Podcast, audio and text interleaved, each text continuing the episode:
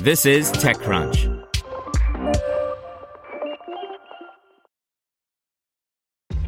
This episode is brought to you by ShipStation.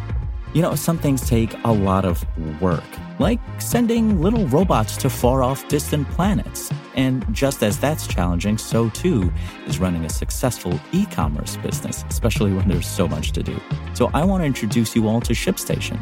Now, I love using ShipStation because of its easy to use dashboard, which makes managing orders and printing labels a breeze and super smooth. Oh, and the customer service is just out of this world. It's exactly what you need to help grow your business. Sign up for your free 60-day trial at shipstation.com slash technews. That's shipstation.com slash technews. Brought to you by Quantic. Lectures, slides upon slides, stuck at your desk. That's old school. It's time for the modern MBA. Quantic is transforming online education with a world class student network and interactive mobile first program that allow you to learn where and when you want. Go to quantic.edu slash TechCrunch for more. Banks aren't as stupid as enterprise AI and fintech entrepreneurs think. By Simon Moss.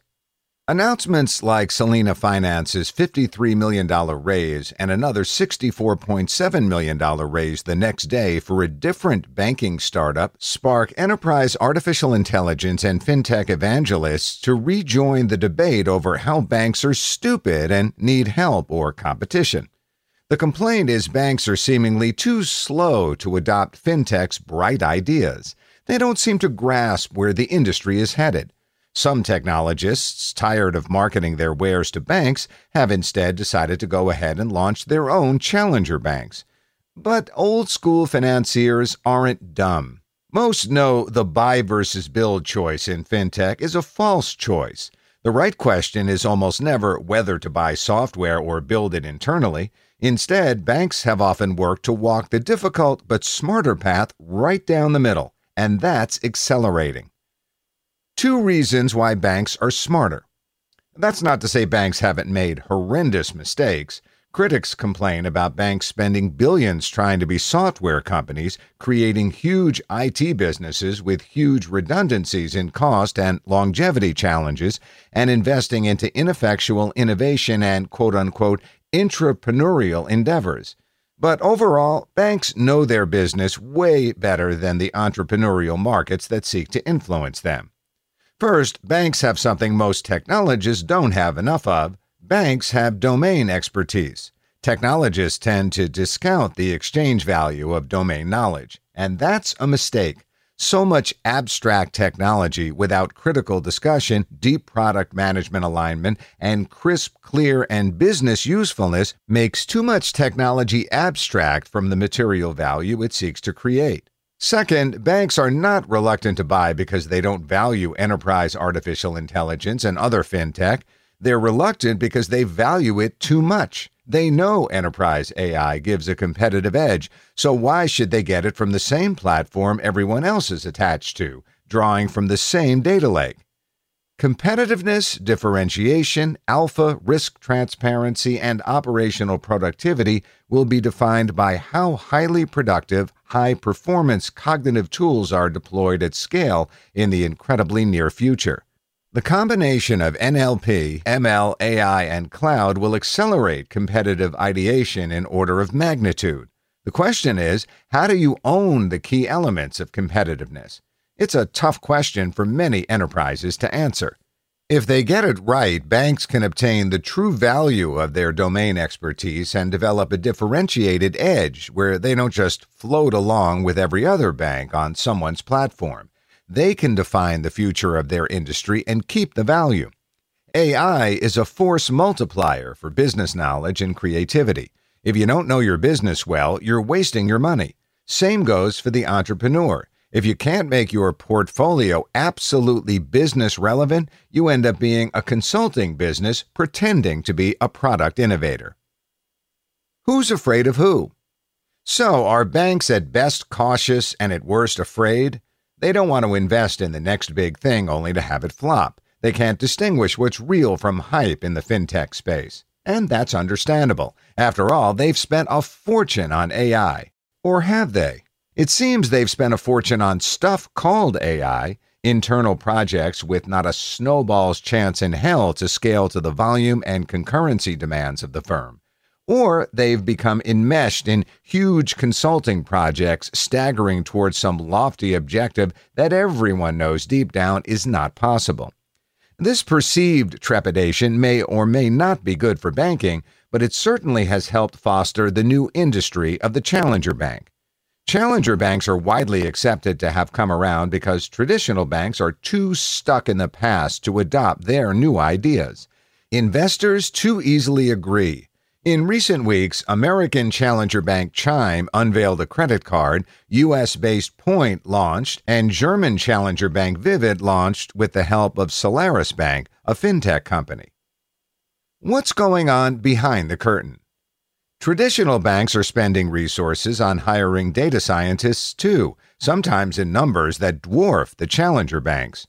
Legacy bankers want to listen to their data scientists on questions and challenges rather than pay more for an external fintech vendor to answer or solve them.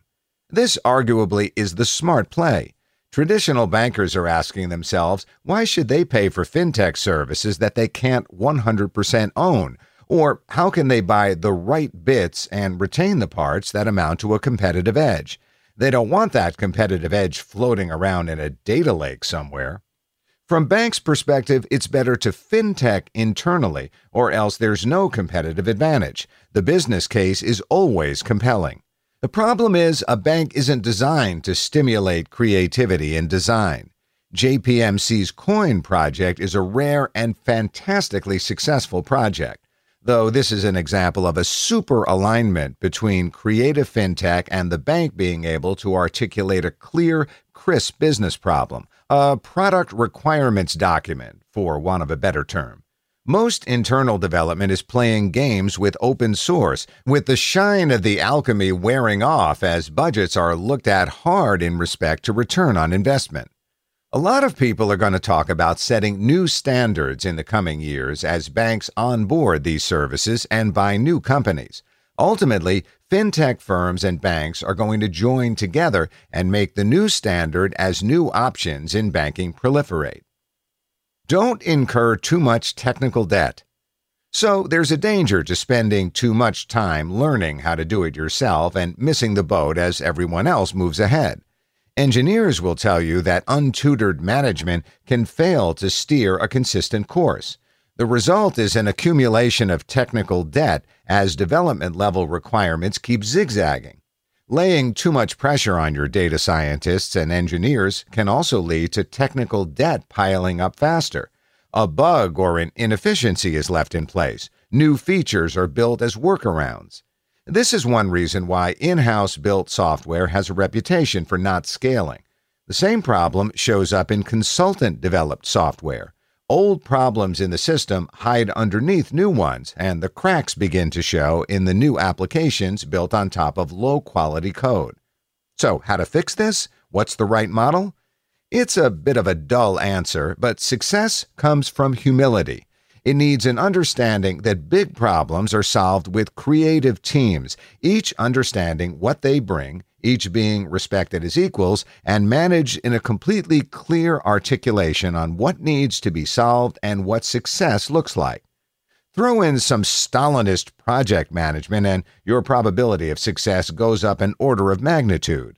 So, the successes of the future will see banks having fewer but way more trusted fintech partners that jointly value the intellectual property they're creating. They'll have to respect that neither can succeed without the other.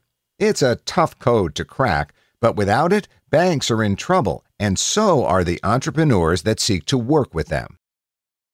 Want to learn how you can make smarter decisions with your money? Well, I've got the podcast for you. I'm Sean Pyles, and I host NerdWallet's Smart Money Podcast.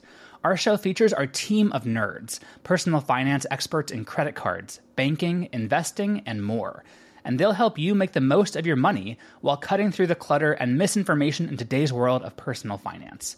You'll get clarity on strategies to help you build your wealth, invest wisely, shop for financial products, and plan for major life events. Listen to NerdWallet's Smart Money Podcast wherever you get your podcasts.